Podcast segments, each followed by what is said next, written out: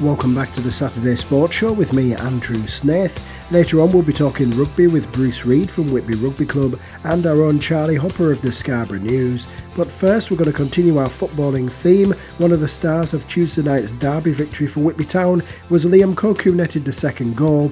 And he revealed that Lee Bullock and Nathan Haslam, his managers, told him to shoot more when he got the opportunity. Yeah, I mean, the start of the season, obviously I, I, sort of tend to look to create more, but obviously I do get in a lot of opportunities where I should just pull the trigger. So they started obviously getting on me a bit, just obviously pull the trigger a bit more, and then obviously in the hard game I've stood on from out the box and scored against obviously Tuesday night work again. So they've just sort of put the confidence in me to obviously tell me to shoot more, and obviously look what happens. So I'll be trying to do it a bit more going forward as well.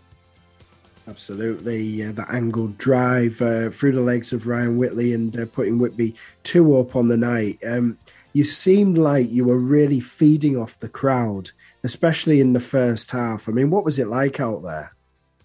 Yeah, it, it does play a massive part. I mean, we're motivated for any game anyway, but when there's over a thousand fans, then the atmosphere it does make it. It, it puts a bit more seriousness into it, and I don't know, it just gives you that little bit of more like motivation to run a bit further, run harder.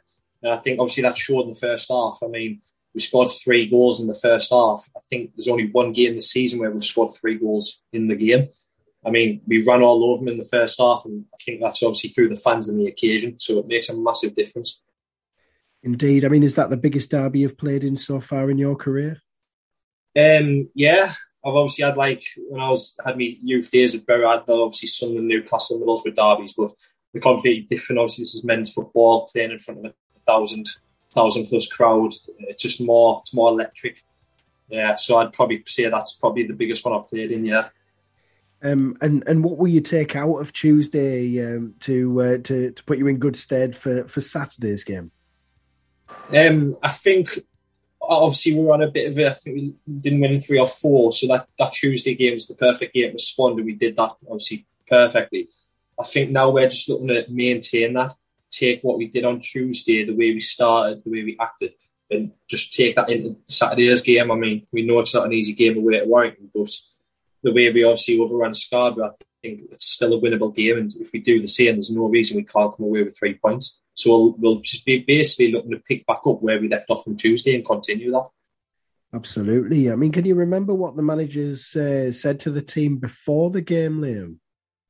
Yeah, like as you said, obviously we start the season flying. I mean, we were up there. I think we were like six or seven out of eight or nine. Um, but obviously, like in this league and most leagues, no team's going to win every game. So we hit hit a patch where we hadn't won three. So we said, this is the game to respond. This, the, if we win tonight, every everything in the past two three weeks will be forgotten, and rightly so. Obviously, the fan we could see it for the fans what it meant for them, what it meant for us to put, do that for the fans on the night. It was like everything was forgotten, and after a couple of bad results, they just like give us a foundation and then build upon again. So, like say, we just we're looking to build upon that again and continue that. Yeah, as you said, uh, four defeats in a row going into that derby. Um, I do remember saying to my dad as well on our way to the game, there's two ways of looking at it. Obviously, going into it on a really bad run, but also if there's a win tonight, I was thinking, you know, that is a season changer. I mean, is there a feel of that, that there's almost like a, a big weight lifted from you?